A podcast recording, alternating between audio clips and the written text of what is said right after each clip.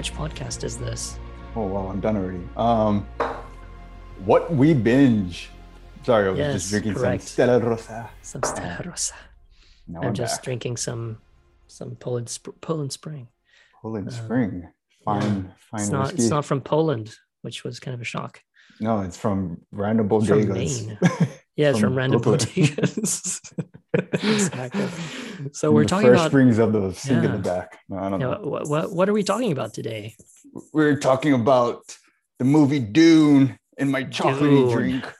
By the way, did you grow up a Dane Cook fan at all? Or No. Ah, yeah. Yeah. I got into Dane Cook later because like I was um I was a big stand-up fan, so I really Mhm. didn't like Dane Cook at first, but then there was like so much hype around when he was famous that anyway, he has like uh this joke where he's like trying to drink Nesquik or quick at Mhm. the time, and then Yes. like he kept coughing it up and he said the movie Dune is in my chocolatey drink. I don't like it when the movie Dune is in my chocolatey drink.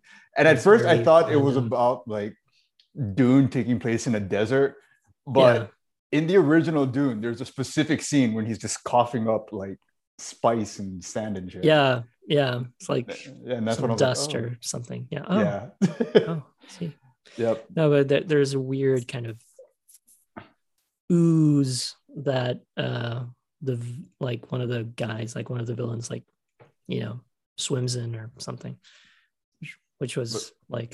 This was the old one, right? But yeah, thing is, like in the old one, there's Yeah. a lot more of that um because it's like he's in a song. It's like he's in a jacuzzi of uh black ooze. And- Oh and, uh, yeah, that part. Because every every then, time you bring yeah. up the bad guy, if somebody brings up the bad guy, I just imagine him like doing that flying thing when he's flying the around. Bar- Just Baron uh, Baron Harkonnen or Harkonnen, yeah. uh, you know, and and uh, I, I prefer. Okay, so uh, you know, I, I think we are going to compare Dune, Yeah. The the new one, versus the David Lynch version from 1984. I think. Yeah. Both of which I just saw for the first time a few days ago. Yeah. like I, I put I put a day separation in between the two because like you know The you want to like refresh the and- spice melange. spice me up. yeah. So there's the goodbye moon man psycho trippy 80s um yeah, I don't know labyrinth precursor to triple Twin triple X uh, labyrinth yeah, yeah, version yeah. of Dune and then there's the new um how would you describe the new version of Dune the 2021 the 2021 is a very kind of serious um you know uh, slow paced piece of art you know it's, it's Yeah. kind of like you can tell that uh you know when you see the beginning of dune the denis villeneuve uh dune um pronouncing that you know you know denis villeneuve but uh he's uh uh like he made a movie called uh, blade runner 20 2049 Mhm. which um you know was also kind of a sci-fi movie but that was a sequel to the original blade runner and like Yeah. the openings are very similar it's like open yeah. views of like boom, you know like amazing landscapes and just like your you know it it's like he knows how to take his time without being boring. Right. And he knows how to use pauses and silences and you don't have to fill everything up with something which is kind of what dune the old one felt like. It was very goofy compared to the new one and you'll have like the villains are very you know like dastardly you know sort of like ah i'm the villain you know yeah I'm like, oh, I'm gonna molest this guy, but actually, I'm not molesting him. I'm gonna drain his blood, you know. And you know, I don't know. There, there's a weird scene in the old one where Baron Harkonnen is almost about to like pounce on this servant boy yeah and uh, pulls a plug, and then the boy dies apparently because like that's where the blood comes out from some plug.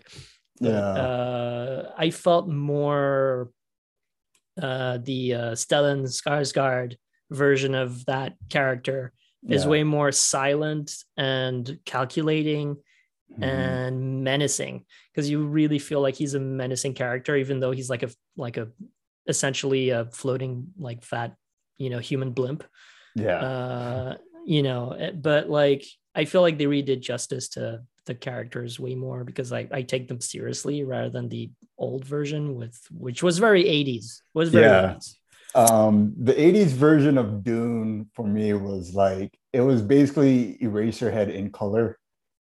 Yeah. Like the only other David Lynch movie that I can recall, like off the top of my head, is like Eraserhead. And that's because Mhm. a few years ago, like, especially if you, because I, I was living in New York at the time. And every time I saw a movie, there was always like some trailer for special screenings of Eraserhead, like going on somewhere. And I'm like, what is this weird movie? And then I saw it and I'm like, oh, that, that was pretty cool. But then you give David Lynch, at least at the time, you know, the opportunity to do something with a, sh- like a plot and all of the, on all of that. And like, you know, as respected as David Lynch is, that movie, uh, it, it, it was for the visuals. It was not for the story. Yeah. And it was like, it was like a kaleidoscope with garbage pail kids with I don't I don't I don't really know how to describe Well- it only as like basically if somebody mashed up all like the five dollar DVD 80s movies I saw growing up and just made like a lower budget version of like the fifth element that was the 80s version Yeah. and Sting was in it nobody told me that Sting yeah, played a prominent role Yeah, Sting is in it. Uh, but And, I like, don't know if that character actually exists, like in, in the books. I'm not yeah, sure. yeah, and he did the thing that uh, Michael Shannon did in Man of Steel when he goes, "I will find him." Sting yells out, "I will kill him! I will kill him!"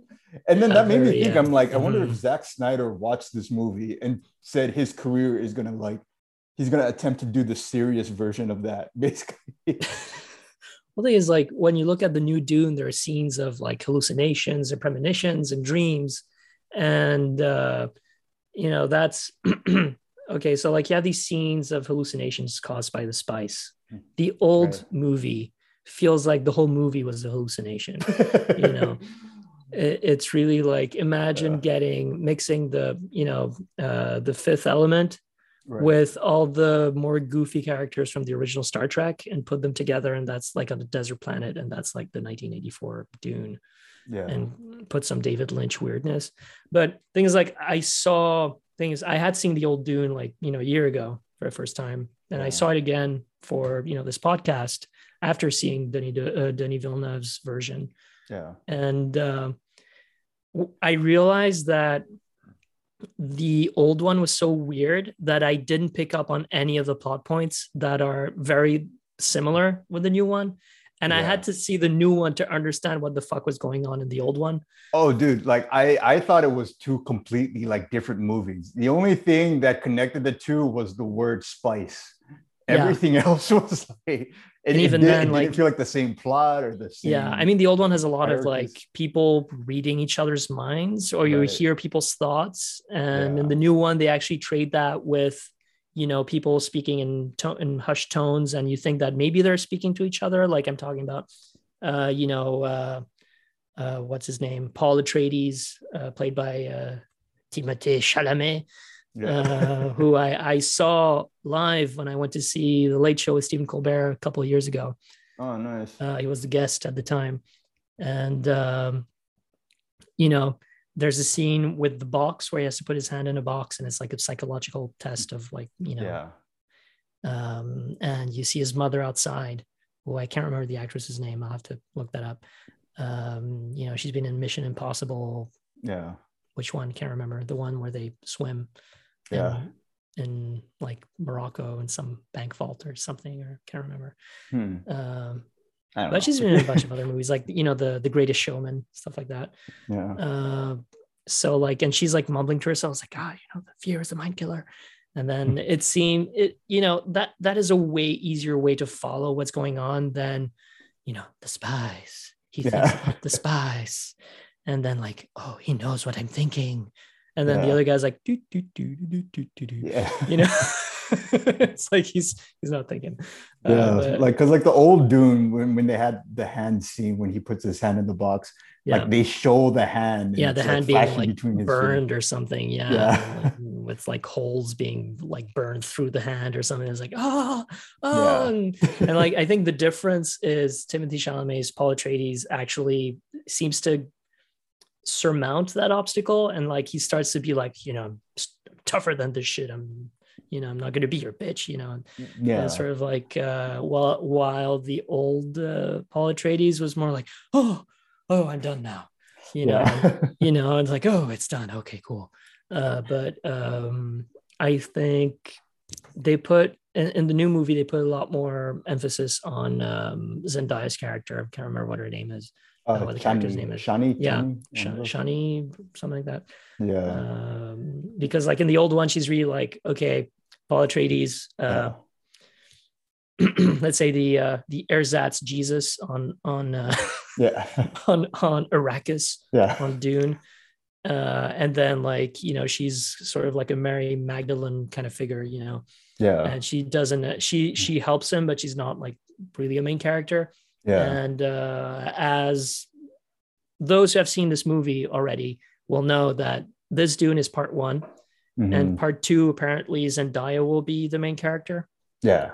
In part two, so I I think they they're giving her a a bigger role because it's such a huge cast of characters right that it's kind of like i heard someone say i think it was like double toasted like you were saying it's like game of thrones in space or yeah basically know, desert yeah. you know and i think that's what makes it rich like i you know i know that the movie is focused on paul atreides and whatever and like the atreides and you know whatever but i think yeah. it's cool to have like you know each character had their moment because mm-hmm. you had mm-hmm. like you know jason momoa's character like duncan he's actually fleshed out whereas the duncan from the old movie is just like appears for like two minutes yeah and gets killed at some point and um yeah I, I just like how they the fact that they separated it into two movies gives it yeah. a lot more room to stretch it out and uh see the planet and understand what the planet is about, like the yeah. culture, the religion, the religious part of it. Yeah. The uh, Kwisatz Haderach or whatever the, the name of the you know the Messiah is on on Dune.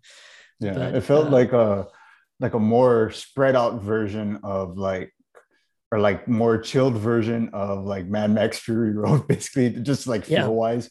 Basically, it felt like if it was done by like another filmmaker, like Ridley Scott or something, because Ridley Scott was always good at like I think he was yeah. uh he was a mentor right? do, i think ridley scott i think i'm uh i, I don't know I, I, can't remember that but i think ridley scott was in discussion to do the original dune yeah and then something happened and then he went off to do like alien and and terminator and stuff like that. Yeah. And that's when they were like hey david lynch do you want to do you want to give it a try? And then he gave us just probably just gonna i'm probably gonna watch it again at some point just for like s and it is it is thing is i don't hate you know i know i've been criticizing it a lot but i don't dislike uh you know the 1984 dune. Yeah. i think it, it's its own movie and it's a movie from its time. Yeah but nowadays it like it doesn't you know it hasn't aged very well well even at the time i can't imagine it being you know taken that well even in yeah. 80 standards and like yeah. the thing about spreading it out it's like the the big difference I noticed with the characters to me is that in the uh, the 2021 Dune, it's like they spread the characters enough so you kind of know like the hierarchies of like who's the main character, who's mm-hmm. associated mm-hmm. with the main character, what role does this person play? It's yeah. like, and then you you realize that Chani or Shani is supposed to kind of be like this overarching like watcher character and yeah when when I saw the 80s version, I didn't really get any of that. It just felt like a bunch of characters jumbled together. Like you you you I couldn't I could barely tell who the main character was sometimes just because it was like yeah. A bunch of just jumbly stuff. But yeah, at the time, David Lynch was a lot more known. Like mm-hmm. like we mm-hmm. said, it was for for visuals than for like really storytelling. Like he became more known for that when Twin Peaks came out, which mm-hmm. gave him a chance to, you know, do something more spread out like yeah a tv so, series yeah um i think the thing that's aged the worst in the original dune is that shield you know personal shield animation. Oh the tron shield? Yeah. The tron shield. Because it just looks like a bunch of minecraft characters like fighting each other. Um yeah. and i'm happy that thing is that there wasn't really also like okay it's a product of the time like the special effects were, weren't as good. Yeah. Uh, but it's crazy to think how atrocious they look from, from, um, from, a, you know, 40 something years later. dude, it looked it, it, looked like it was even at the time without reading any crazy. It, it, felt like at the time it was probably known as like a big budget disaster. Yeah, probably. Yeah. Like even in 80s like um standards. Well, yeah. but at the same I mean, time, yeah. the more goofy stuff that comes around out at any time ends up kind of becoming like culture behemoths on its own, like all of Ed Wood's movies and stuff. Mhm. So like, I mean, the reason I even know of Dune is because the old one was so infamous that yeah, like Dane Cook would make jokes about it or hear it referenced once in a while in like a sitcom or something. And like, yeah, if if they did it so well the first time around, I don't think you know it would have opened it up for like reinterpretation this time around. yeah. Like, like the the thing I've noticed about remakes is that if the old one is really good and really known for being really good, like the new version tends to try to make references or callbacks to this. And the thing I like about the 2021 Dune is it does none of that. It's like somebody just picked up the book and just like picked it up from there, you know, yeah. just see what they saw in their head. But yeah, I think is it, it's I feel like there's in the 2021 version there's a larger kind of arc that they've already that the filmmaker has already thought about you know it's he's not just following because if you look at the book like the beginning of the book is almost the same as the beginning of the 1984 one except for the talking head was like the spice melange yeah, uh, but uh, it sort of starts with you know Paul Atreides sleeping and the witches talking to each other, like his mom and the witch talking about him or something. yeah, Uh, they don't do that in in the 2021 version. Like it starts with this is Arrakis, this is Dune, this is what's happening. Mhm. You know the Harkonnens are leaving. Which who will the new oppressors be? And that's where that's like introduces like oh okay we know where we're going yeah. and now we've introduced who will replace the Har- the Harkonnens, and it's No, I like really Paul like- Atreides, right? I, I really like that part of the story where it was less about like a solid good versus evil and more about Yeah. like who's the new evil because it's gonna happen. Yeah, I mean, there's a whole subplot. I mean, not subplot, but there's you know Paul's dad, uh, you know uh, Leto Atreides, the Baron. Uh, he has this whole plan of trying to, you know, he knows that this is a trap, and uh, you know the Emperor is doing this because like you know if he sends him to Arrakis without the equipment and he doesn't send a shipment of spice, like you know he's he's screwed. Right. um you know either way and like it's a sort of way of trapping house atreides in some way so like his plan is like well i'm gonna make the fremen my allies like the fremen like the the local population of uh the indigenous population of dune for lack of a better word Yeah. and, and uh you know so like that's a plot that i like i think was totally absent from the first from the the old version of of dune Yeah. like from 1984 and Mhm. the difference between like um oscar isaac's Mhm. leto and the old one is that the old one i thought like he was like a non-entity like it was just there yeah, to die at some point yeah. Him and, and, um, Duncan were kind of like important Yeah. now, but we're literally just standing there. Yeah, oh. I don't know. It, it's sort of like my impression of how I remembered Leto Atreides from the original movies. Like he was kind of a wimp, yeah. and then when you see the mo- the the 2021 version, the character is way more fleshed out, and they explore the kind of his relationship with his son, and like they talk about their grandfather, and you know, and you can tell like okay, like he's a good guy, uh, he's a good man uh, who is forced into this like bad situation. Mhm. and he just got you know screwed. But you Mhm. know he'll try to you know the, there's a whole famous thing with poison and he cracks his tooth and whatever. But you know it's sort of like i felt like I, I that was always a part of the story that i didn't like Mhm. that leto like j- sort of like tries to tries to essentially you know uh do a suicide attack on the harkonnens in, in Yeah, a way yeah.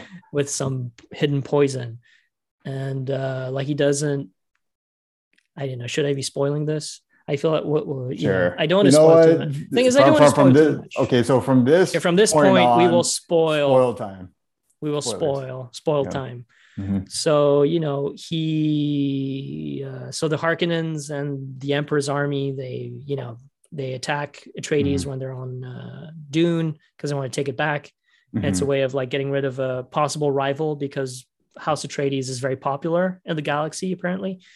Um, and uh, so yeah, like uh, Paul and his mom escape, but uh, Leto, the dad, like the Baron, uh, he gets captured and sort of like I guess tr- he's he's got a tranquilizer or something because he can't move.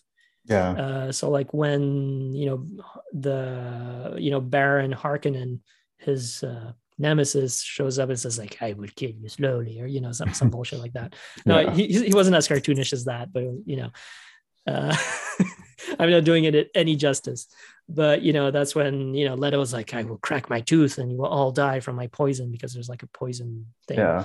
and like just that that shock wave of everybody dying in the room like that felt like oh yeah he actually did something that Yeah. that you know and it's only luck that saved Harkonnen like he was just lucky because he can float off Yeah. but he was still poisoned and in some way and that's why he's in that you know dark sludge near the end because Yeah. he's healing or something so it's like it felt way more satisfying because you're like well he didn't kill him but he tried his best and he killed everybody else in the room yeah. and you know sort of like okay At least there were actual stakes, you know. Yeah, yeah. battle.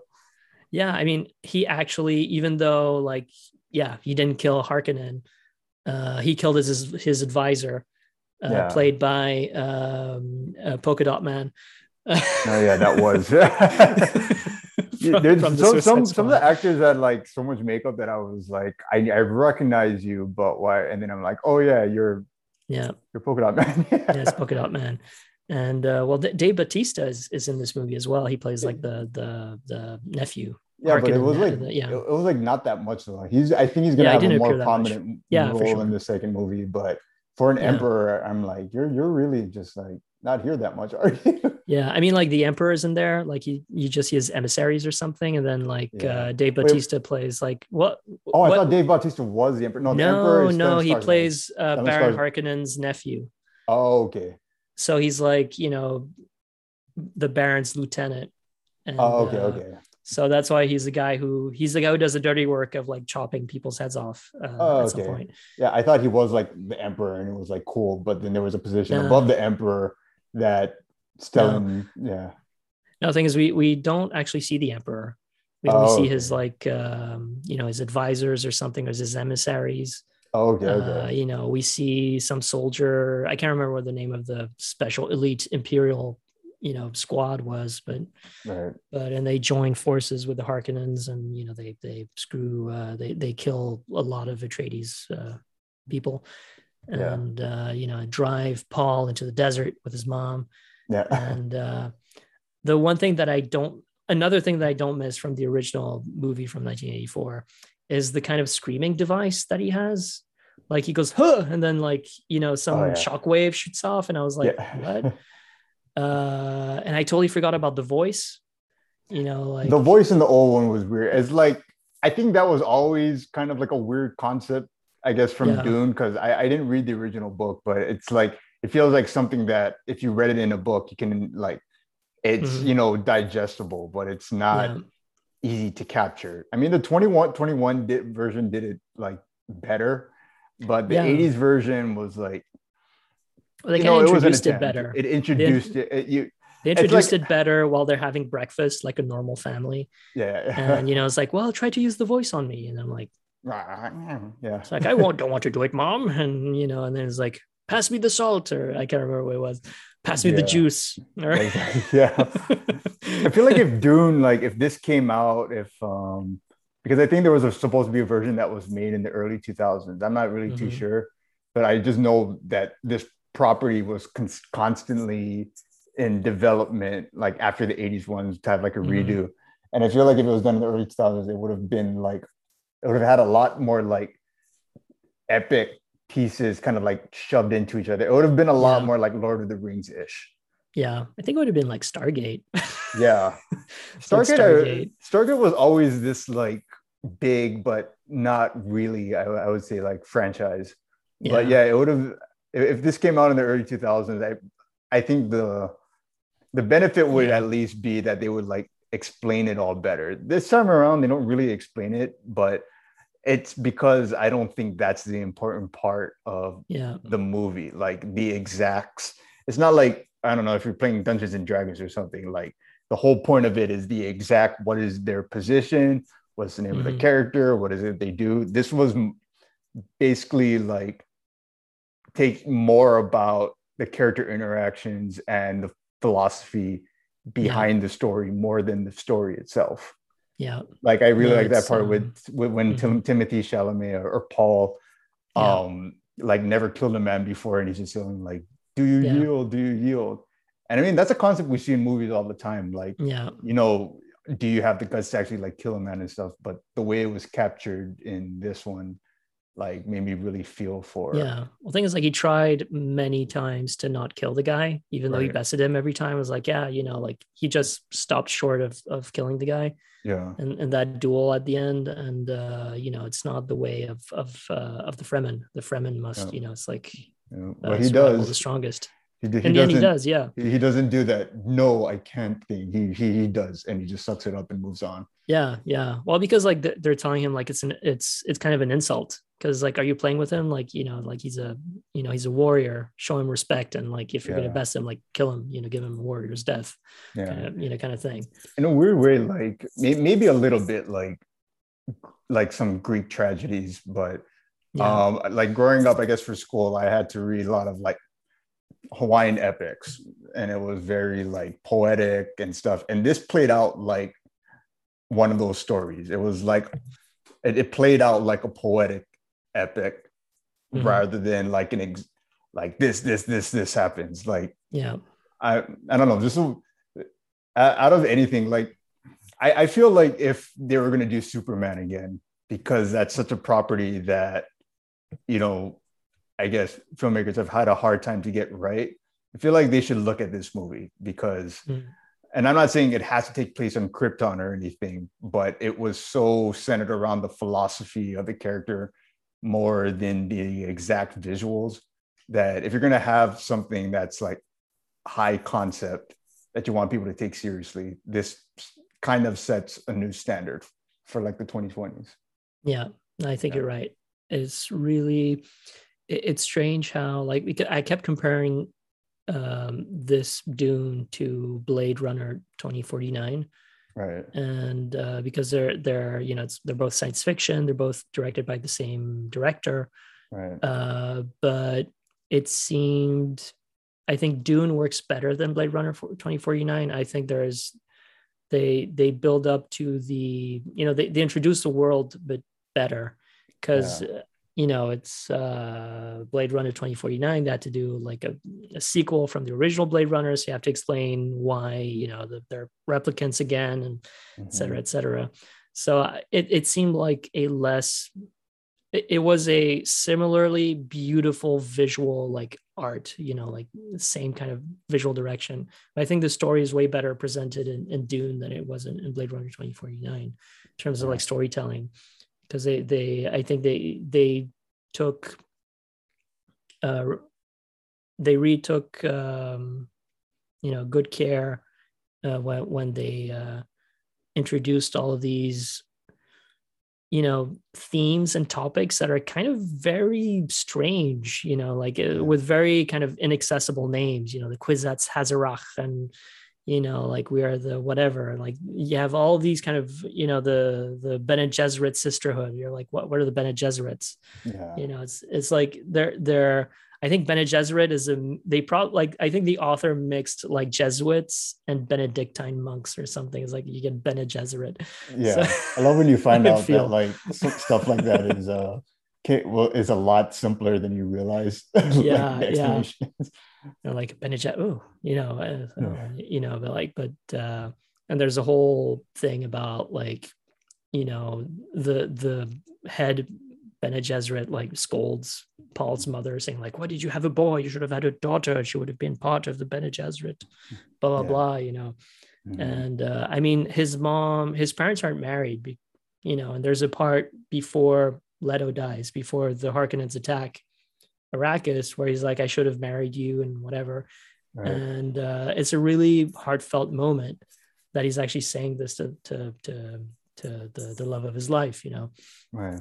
What they did with Dune 1984, Leto is walking in a corridor and he's saying to himself, I should have married you. And then you hear his thoughts. Like he's not saying it to anybody. yeah. So like there, you know, half of a scene is like having someone react to stuff. Right. Right. So yeah It Yeah. just a movie of people talking to themselves. Why? Why? I loved you so much. And then you see someone else is like in the other room. I wonder what he's thinking about. Yeah. You know? Oh man. All right. So before uh because I want to talk about if we saw anything else this week. So yeah, sure. I guess to end on to end on Dune, if you had to choose one, uh it was in 1984, right? For sure. Was that the, the year? Yes. Uh, let me just double check that. Uh, I, Okay. It is in 1984. I'll just say Uh, I um, can't even type dates right. Uh, there you go. Yeah, it's 1984. all right. Uh, so- actually, I was going to ask you which was your favorite worm. Uh, Oh yeah. The, um I'm, I'm trying to remember it's like the 2021 version didn't show the whole worm, right? Like it was like covered No. in like sand and well, all of that. they, And you they saw like the teeth a lot more. Yeah. you Yeah. saw it at some point, but it was a It kind of has like whale teeth. You know, it's more like strands. yeah. You know. Like the stakes are a lot more obvious when you see that. So of course, for, Yeah. for most things, I'm gonna give it to the 2021 version. Like Yeah. For the monster and for the stakes and all of that. Yeah. That's like Yeah, I think in terms of impact, we won't know until maybe in five, ten years what the impact of this new worm is. But like the old worm from 1984 influenced uh, the uh, Beetlejuice worm because it's the same. yeah, it's the shape same one. same one. so that's it, its kept, uh, it kept um, stop motion animation alive for a little while. Yeah. All that um, claymation, whatever. I mean, so you're, um, you're gonna ask something. oh no, I was gonna say like uh, between um, the 1984 version and the 2021 version. Uh, of course, I'm gonna give it to the 2021 version. It felt like Mm-hmm. a lot of care was taken into it, and um, you know, like I said, it balanced the cat characters a lot better, and it's willing to spread it out over two movies, and it's able Yeah. to be slow burn without being boring. Which I, Yeah. you know, I think is it, it's an art that's getting lost because like you know the style of a lot of tv shows that are coming out now it's like it, it's good but you know you have to have something fulfilling and in your face and in that episode. Whereas like you know the days of like breaking bad or so it was slow burn yet it still compelled you one way or another. So i that's what i liked about this. It was a breath of fresh air from a lot of like content that's been coming out the past two years not saying that those content were bad, but it was just it's just nice to see something like this. But and No, um, yeah, I would have to put that above the uh, 1984 version. But um, in terms of like exact visuals, every so often there's a movie there there's a movie that will come out to me that doesn't influence art so much in like the movie was good or influencing exact like story points, but aesthetically it does. Mhm. And I think that's where David Lynch's, if there's one good thing about Dune, it's at least like it had the David Lynch visuals in it, Yeah. which, you know, probably did influence people like Tim Burton or even um, like Zack Snyder when you saw like the Mhm. original suits or like the way the colors bounce off each other. Like I would even say like Joel Schumacher somewhere along the way. Like Oh yeah. It- it's just people that use um like a mesh of colors in an interesting way.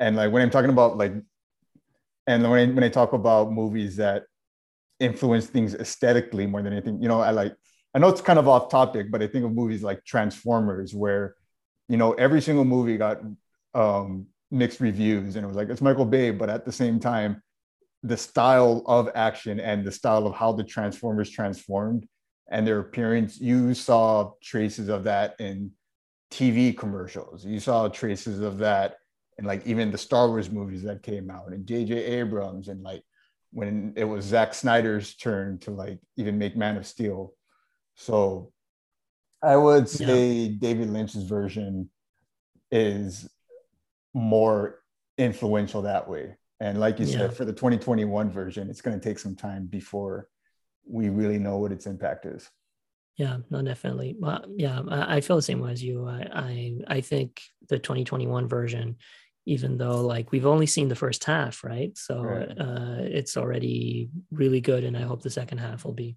Part two will be equally as you know great.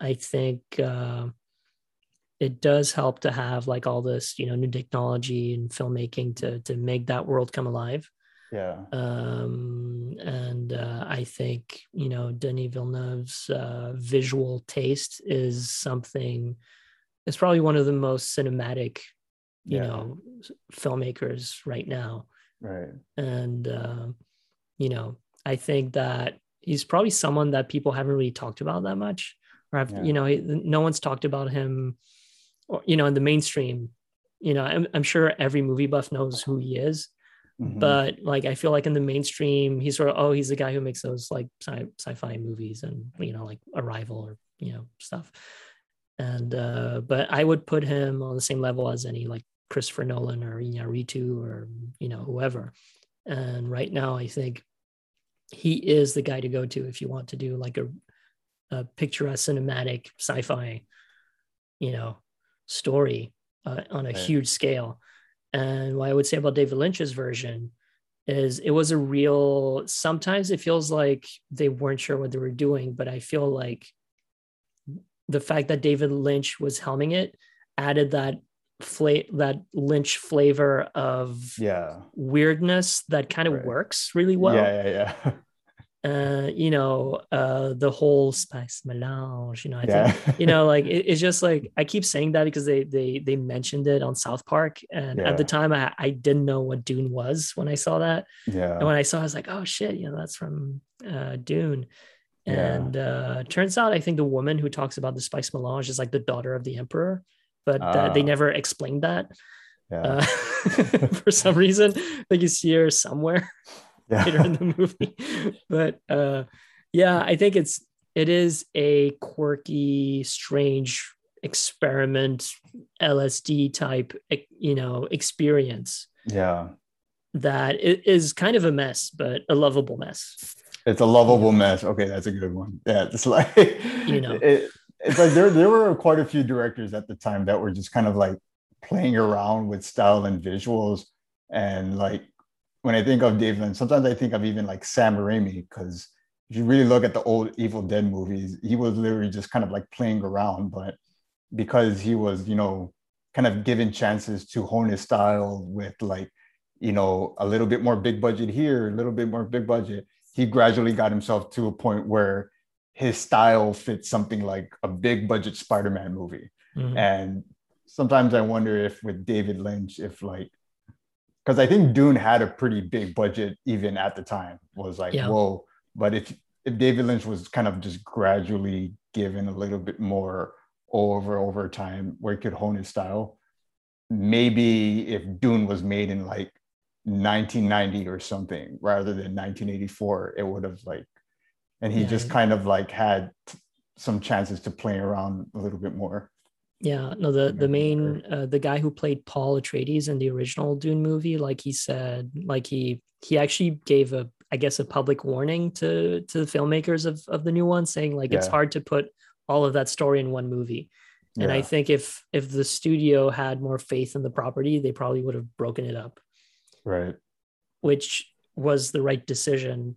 Even though I think it was smart not to call it Dune Part One, Yeah. you know, like this year because like they only show it like for two seconds at the beginning of Yeah. the movie when you watch it when you see it. yeah. And uh, I'm happy. I, I think the fact that they didn't market it as part one means Mhm. that like I think if you say, "Oh, this is part one of a huge story," like most Yeah. people would be like, uh, "Oh, I have to watch another one after this."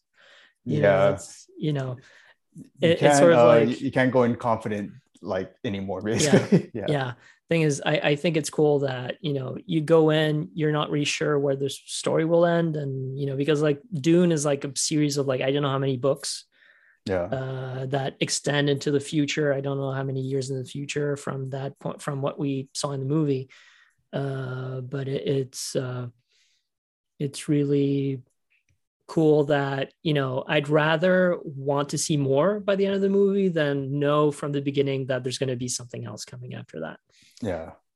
and that's sort of like where my my mind was at at the end of the movie is like oh damn i see more of this Yeah. but yeah Right. no great movie great movie Right. That so what else have you seen this week Um, I'm catching up right now on the last two episodes of uh no, not the last two episodes, the, the last episode of Only Murders in the Building. I, yes. I saw episode nine. Still have to watch Me episode ten. Um, I just I, saw. I won't spoil, but I guess you you guessed by the end of episode nine. Like who? Yeah. Okay. Yeah. Yeah. well then, but, um, what else did I see? I saw um Long Shot, and which that was, that's weird because it's like a movie that um it's kind of brushed under the rug in 2019 when it came out. Like I saw a few ads for it here and there in Mhm. New York, but um you know it never really caught on or anything. And then I saw it and it's actually pretty Yeah. funny. And I think Mm. um now that I'm looking back on like old comedies, because like I'll just put stuff on Hulu or Netflix or something just to kind of like play while I'm working. And basically all the overlooked comedies over the past few years, like Chips and um, Long Shot, and there there was more. There's there were quite a few comedies that like didn't catch on that actually ended up pretty um being pretty funny, especially after like I guess having a year when there's not a lot of new movies coming out and you know when kind of comedy kind of felt like it was going to be like a dying genre it's like i don't know what it has been what it's been for the past year or so but almost every comedy i've watched has been like way funnier and i think comedy needed that time to just kind of like go away so it could come back stronger the same way Right. horror basically went away until like blumhouse came out and because everything was such a small budget they like experimented a lot. So I I I, I feel like there's gonna be like a lot more coming out. Other than that, um, what else did I watch? What did you watch? I have to think about it. Oh, uh, well, I I watched. Uh, I, I've been watching a lot of Cesar Millan. Uh, better human, better dog. Wait, is that on Disney Disney, Plus. Plus? Oh god. it's on Disney Plus, the National Geographic thing. Well, thing is, like, I uh, I was watching the um, ah, it's on HBO Max. Uh, Brittany Murphy, like, what happened to to Oh, what Brittany to Murphy? Brittany Yeah. uh which is like really very i I highly recommend it. it's like it's uh thing is like i didn't know brittany murphy had died actually but the thing is like uh it wasn't huge on people's radars in europe uh, at the time Uh, Yeah. and uh but i remember like from one year to the next it's like oh we, i haven't seen her in movies and i was like i never really had the curiosity to to check what had happened Yeah. uh, but it's sort of like uh yeah it's an amazing story like it's one of those true crime stories where you know they'll like the the filmmakers will put like suspicion on this person then on that person then oh no like you know you'll have suspicion but then you know there's proof that disproves that you know it's, Yeah. it's, it's it really is a true crime documentary which is what hbo max have, have been doing a lot of that uh, recently they're they're kind of doing the the netflix thing yeah. all this true crime stuff. But yeah, thing is like, uh, I don't know if I should say this, but you know, after I got laid off uh, recently I was too. uh, yay. on Friday, Oh. uh, my girlfriend was like, "Why are you watching the depressing Brittany Murphy thing? Just watch Friends or something." So I started watching Friends. no. it's Oh, God. like, don't watch something depressing. dude i'm gonna I, I think i need to get into friends like um I, I I don't think uh, this is a time in life to watch uh, some Seinfeld cynicism. This is a time to like Yeah, throw yourself into some like I'm married, but kind just like, going to some romantic hijinks. You know, it's Yeah. you know know in New weird? York. I realized that even though I didn't grow up watching Friends, and the few episodes I was like, eh, almost every show I watched and loved after was kind of like a like a seed from that show. Like How I Met Your Mhm. Mother, I liked. Uh, New Girl is like one of the big ones. Um, what else? Um, I think I saw a little bit of Happy Endings, and then I actually liked it. Scrubs, I would even say, is like Mhm. a lot it feels a lot more friends than like Seinfeld. And even though I liked Seinfeld growing up, you know, it did kind of give birth to the more like Curb Your Enthusiasm stuff and Always Sunny in Philadelphia, which like when I was a teenager, I, I loved it, but I, I think I'm starting to lean a little bit like at least in this point in life, I'm trying to find stuff that's a little bit more like Ted Yeah. Lasso I would say. Ted Lasso. more- Thing is, like Ted Lasso. Uh, I don't know if you saw season two. Uh, thing is, I, I I've been wanting to talk about Ted Lasso actually because uh, you know, Oh, really? uh, uh, I didn't watch it this week, but I finished it. You know, I've been watching season two, and and it's gotten way darker in certain Oh, it's ways. dark now. Oh, Thing is, uh, you still have the you know the the boundless optimism in there, but Mhm. uh, you sort of see the other coin, the other side of that. Like you can't be hyper positive all the time. yeah, And Ted Lasso starts having these panic attacks. I mean, you, you see that in season one, but it becomes a big thing, a big problem in season two. And Yeah. you know, some there's some tr- uh, you know backstabbing at some point Mhm. uh, from someone that you wouldn't have guessed uh, if you had only watched season one. Uh, you know, yeah, there's uh, they're they're evolving the TV show to be a bit more mature, yeah. but you still have the usual Ted Lasso, you know, stuff and the same you know jokes and comedy and you know the same goofy characters and the same goofy soccer team. Yeah. Uh, but you know, it, it's a bit more. They address the hyper positive a little, a little bit because after a while, you're like, is this is it healthy to be this positive all the time? And Yeah. you know, spoilers, it isn't. yeah, Uh, like you have to feel your emotions, Ted. Yeah. Uh, but yeah, the thing is, he's always hiding. It's like, oh, everything's good. Yeah, no. And Yeah. um, yeah, but uh, so that that's been a little bit of a downer uh, Oh, compared okay. to season one. Compared to season one, it's a little bit of a downer, yeah. But, But, it's still um, worth the watch because I want to see what happens in season three. Like the the the end of season two really leaves you on a cliffhanger. Like, Yeah. oh shit, yeah, this is gonna happen now. Uh, but yeah, but yeah, I've been I've been eating a lot of you know, let's say the televisual version, the visual version of junk food. I've been watching like, you know, I think Friends is like comfort food Yeah, and uh, Cesar Millan uh, and his uh, you know I don't know like ten different documentary shows that he did on, that he's doing on dogs, like is also like again exactly like in South Park like like it's just like Oh yeah, did you uh, see when he uh, dog- reacts to South Park uh, on? Yeah, yeah, I saw that video. Yeah. It's like, yeah, but like they actually watch my videos. Like it was actually surprised Yeah. that they, they actually follow what he would actually do if he was there. That's pretty South Park lasts so long. that's pretty solid, like, man. No, like behind the scenes, the people they're making fun of are always like, yeah, that's true. But in public, it has to be like, we're outraged. But behind the scenes, like, it's funny. but it's like solid. But like he's probably the only person that I've seen who's actually happy about being parodied in, in South Park because Yeah. they actually did him justice. Yeah. Like, you know, it's uh it's just like uh uh you know how he goes with uh Cartman and you know it's like no you and, and Yeah. like uh it's just like amazing. Thing is I I didn't realize he actually did that that much, but he does. Uh the Yeah. whole like and then like points and like you know clacks his snaps his fingers. oh yeah. It's like you know, it's like yeah. and then the dog's like it's just it's amazing how like you might have a dog who's about to who wants to like bite people Yeah. And then Cesar Millan shows up and he's like who the fuck is this guy? Like you can just see it in the dog's face. It's like what the fuck is going on right now? Um, well, but he must submit but he must submit yeah. with the energy the energy. It's all about the energy. Oh man, you're reminding me that um they announced I don't know if it came out, but they announced the next season of uh Jeff Goldblum. So I gotta get on to yes i'm really looking forward to that i, I want to talk about that actually yeah. as well i'm really When, looking forward when, we watch it, we'll talk about it. when we'll watch it we- we'll talk about it yeah But since we were we since you brought up Ted Lasso, I figured since we're talking about Apple TV Plus, um, I mean the problem with John Jon Stewart came out, and I'm like, it- it's refreshing. He's not it's not like as in your face funny, but that's because Yeah. it's not on like a major cable thing. Yeah. Like, well that's not what he's aiming for that's not what And he's aiming for it doesn't seem like he's aiming for that anymore. But for people that want hyper positivity on Apple TV Plus, have you tried Schmigadoon yet?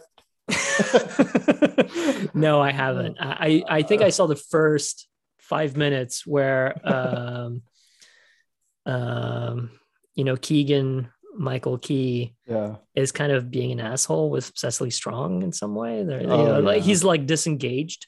Oh yeah. uh, or like they're, they're kind of disengaged in their relationship. I guess Keegan more than Cecily Strong's character, yeah. if I remember correctly. And then I was like, oh, I have to go to work now, and I kind of forgot about it. But Yeah. um, I'll check it out again. I, I thing is, you know, I do enjoy musicals a lot. You know, it's uh, yeah. it's not a hyper macho thing to say, but you know, I enjoy it. Yeah. I mean, uh Schmigadoon is uh it's it's weird because it gets irritating, but like not. Like you got you do have to be in the right mood for it because like it's such an in-your-face parody of like old hyperactive like musicals. Yeah, And, like part of the joke is that they'll do that like every five minutes, and it's like, come on. But I don't know. I think I just got into it just because like I- okay, it, it's short episodes, so it's like you Yeah. can leave it on and like you you can do something on your laptop, and then you look up and you're already at like episode eight. But there are like some truly like funny moments from it, I guess.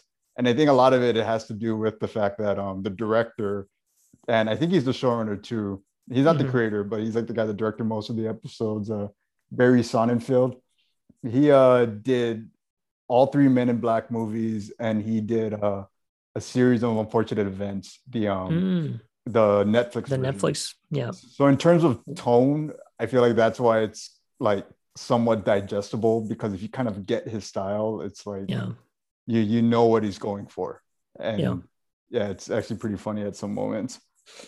But yeah. I hope so. It's kind of like what their their, their selling point, right? Is like it was funny, and also they got some funny people in there. So kind Yeah. of- imagine getting you know Keegan, Michael Key, and Cecily Strong, and it's like some hardcore drama. that would be like a They might be good at it actually. Ferrell. It wouldn't be bad. I think. I, I think like people in comedy are better at drama than people who are in drama. You know, Yeah. they're pretty terrible at comedy. Yeah. Um, Dude, that scares me a little bit that like basically every comedian is like kills it at drama or Yeah. is like the best at it. Like you give any Dark comedian Souls, man. yeah no I, I've, I've seen bad movies of drama actors trying to be funny or they would just make their parts funny enough to get through.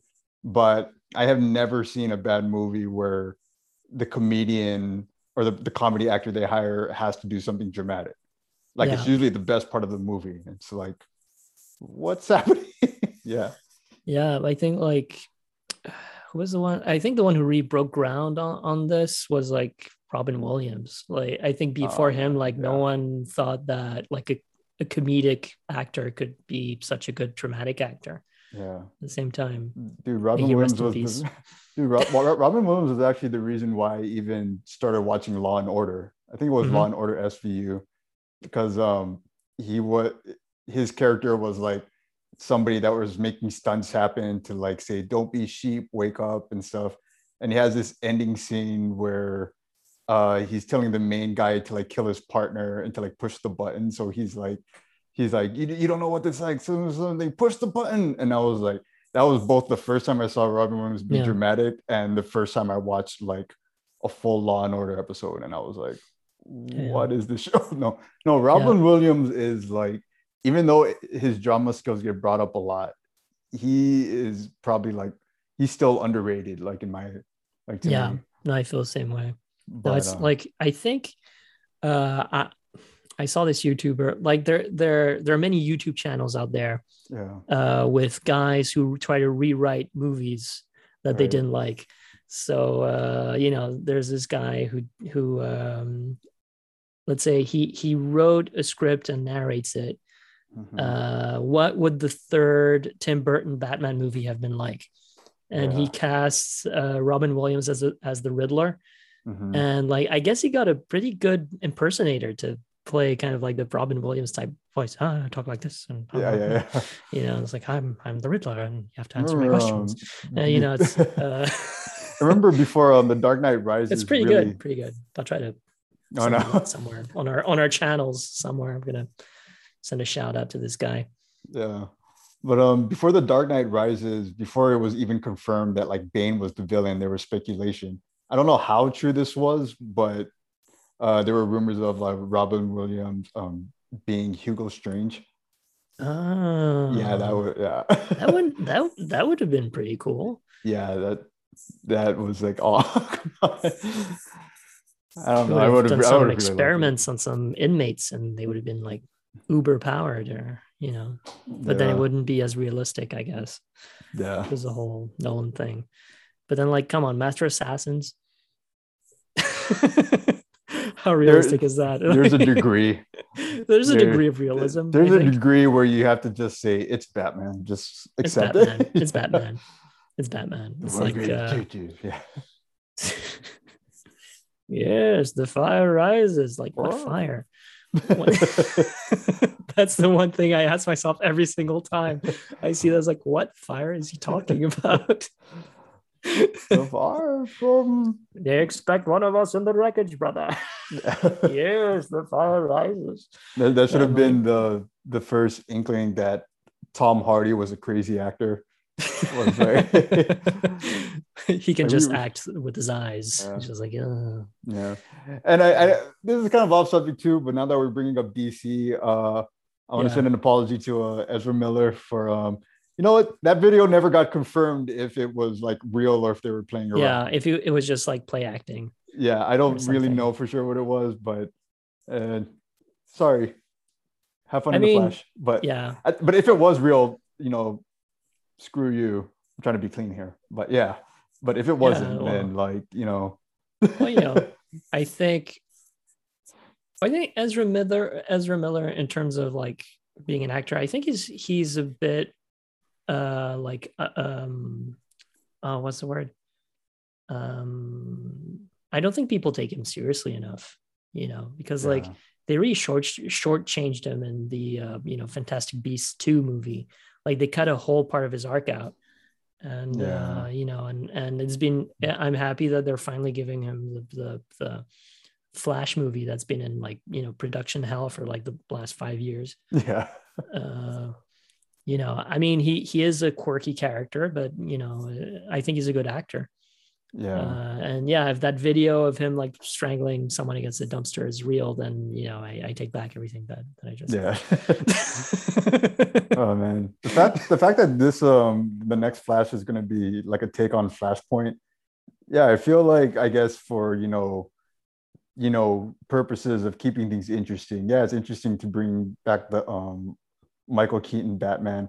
Yeah. But something in me just really wants to see Jeffrey Dean Morgan as Batman because in the Yeah. original Flashpoint, it was Thomas Wayne becoming Batman, like in that Mm-hmm. Universe. yeah, because Bruce And- dies in that universe. Yeah, and the a kid. Snyderverse and the Snyderverse, Jeffrey Dean Morgan is um yeah Yeah, Thomas Wayne, yeah. Thomas Wayne, and and uh, his mom is uh, Lauren Cohan from uh, The Walking Dead, and she Oh, yeah. would have been the the Joker in that universe.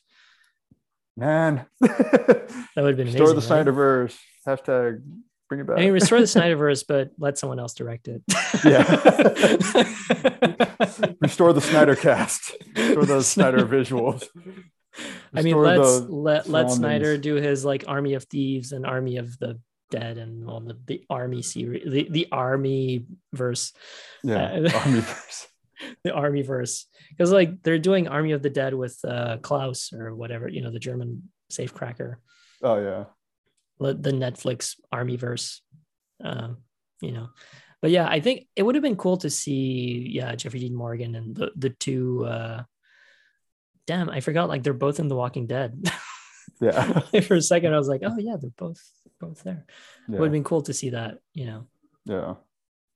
but yeah then again That's what it is. if you can hear a sound it's a truck being you know backing Oh, I thought that was um your phone. I thought that was the alarm. no no no it's not my alarm it's uh i think someone's dumping something could it Right. be you or no I don't. Bodies. could it be drug Bodies at the farm.